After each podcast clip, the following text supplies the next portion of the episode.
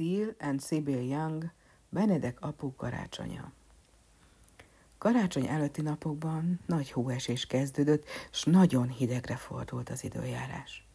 Mukja kismókus és két barátnője, Zsuzsi és Paula, a két egérlányka, elhagyták az erdőt, és a falu felé igyekeztek, hogy a házaknál keressenek menedéket. Útközben az öreg erdei kápolna mellett haladtak el. Ne menjünk tovább, kiáltotta Mukja az egereknek. Itt lakik Benedek apó, aki nagyon jó szívű, s egész biztosan segít két éhes egérkén és egy agyon fagyott mókuson.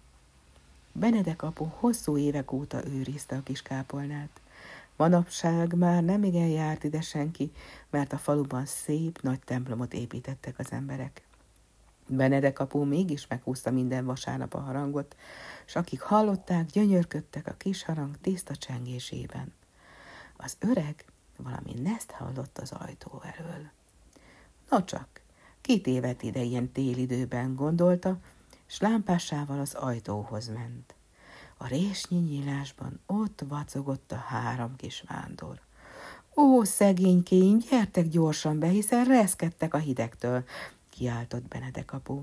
Gyertek, kedveseim, melegedjetek meg! Benedek apó szegényes körülmények között érdegélt, de amilyen volt, azt mindig megosztotta a rászorulókkal. Úgy tett most is. Kenyérkét morzsált eléjük, tejet melegített konyháján. A kis erdőlakok lassan-lassan felmelegedtek, s a kályhához közelebb húzódva hálásan néztek az öreg apóra. Az apó kedvesen rájuk mosolygott, és így szólt. Régen volt látogatóm itt fent, ugyanis elszaladt a harang kötele, így nem tudok a harang szavával a faluba lakóknak üzenni. Nagyon örülök, hogy ti idejöttetek, nálam mindenki mindig szívesen látott vendég. Aztán Benedek apó összecsavarta a régi kockás sáját, melyből Mukinak, s a két kis egérnek fészket készített a kályha előtt. Megrakta a kályát fával, a tűz vidáman pattogott, kellemes meleg áradt Mukiék felé, akiket a hideg és az éhség nagyon elfárasztott. Micsoda szerencse, hogy megálltunk itt a kápolnánál, gondolta Muki félálomban. Aztán mélyen elaludt, s Benedek apó mosolyogva hallgatta szuszogásukat. Az éjszaka közepén Zsuzsi, a nagyobbik egér lányka felébredt. Paula, Muki! Ébrezgette halkan társait. Arra gondoltam, hogy készítünk valami meglepetést Benedek apónak. Nélküle még mindig ott fagyoskodnánk, és éheznénk. Jó, mondta Paula. Kitaláltál már valamit? Azt hiszem, a legjobban annak örülne, ha újra meghúzhatná a harangot. Javítsuk meg a kötelet, és akkor ismét üzenhet a faluba az embereknek. Nagyszerű ötlet! Lássunk azonnal hozzá, mondta Muki. Óvatosan, nagyon csendesen, hogy az apó fel ne ébredjen, lázasan keresgélésbe kezdtek. Találtak kis régi vászonlepedőket, melyeket hosszú csíkokra vágva összecsomóztak.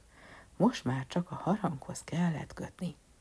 A kötelet cipelve nem volt könnyű nekik felmászni a magas lépcsőkön a toronyba. Ráadásul még nagyon csendesen is kellett mozogniuk. De ha valaki nagyon akar valamit, az mindig sikerül is. A kis állatkák végre felértek a haranghoz. Picit pihentek, majd leszedték az elszakadt kötél maradványát, s felerősítették az újat.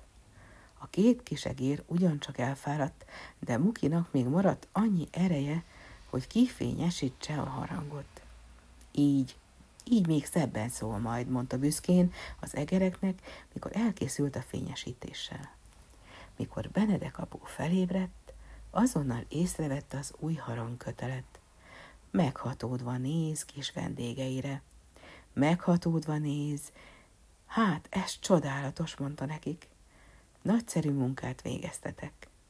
Most végre újra tudok a faluba üzenni, és amilyen gyorsan csak tud, megkapaszkodik a kötélben, s elkezd harangozni.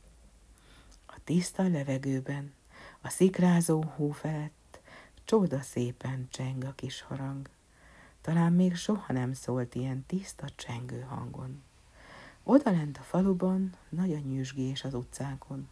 Az ünnep előtti utolsó órákban még mindenkinek akad valami vásárolni valója. Karácsonyfadíszek, ajándékok. Vándorolnak táskákba, kosarakba. A gyerekek meg utoljára még oda nyomják orrukat a kirakatok üvegéhez, hogy megcsodálják a sok játékot és a betlehemi figurákat. Ebben a pillanatban meghallják a csengő harangszót. Meglepve kapják fel fejüket, s valamennyien a hegyoldalban lévő kápolna felé fordulnak. Az öreg Benedek apó, kiáltja valaki.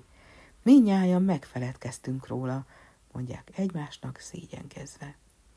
Hiszen olyan régen nem hallottuk a harangszót, védekezik az egyik járókelő, meg aztán messze van az a kápolna, s a nagy hóban nehéz odajutni, szégyenkezik a boltos.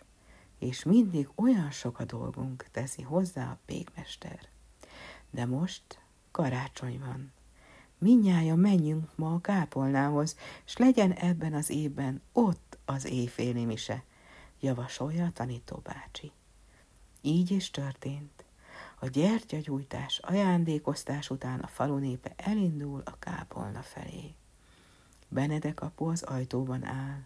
Hallgatja a harangszót, mikor feltűnik a bundás, csizmás sereg, gyertyával, lámpással.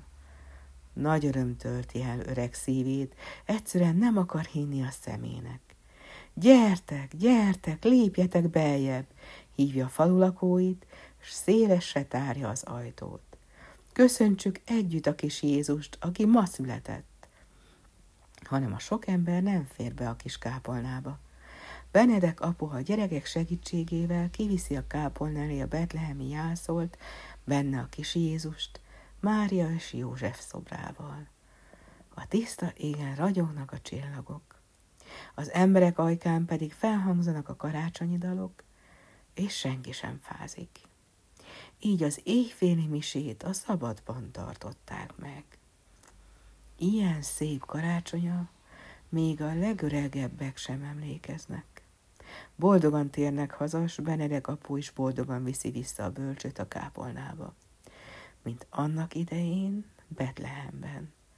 Csend és béke van. A mókus és a két kisegér a bölcsön mellett a puha szalmába fészkelde magát, s már mélyen alszanak. Benedek apó mosolyog az orra alatt. Aludjatok csak, kedveseim, gondolja. A ti segítségetek nélkül nem lett volna ilyen szép a karácsony estén.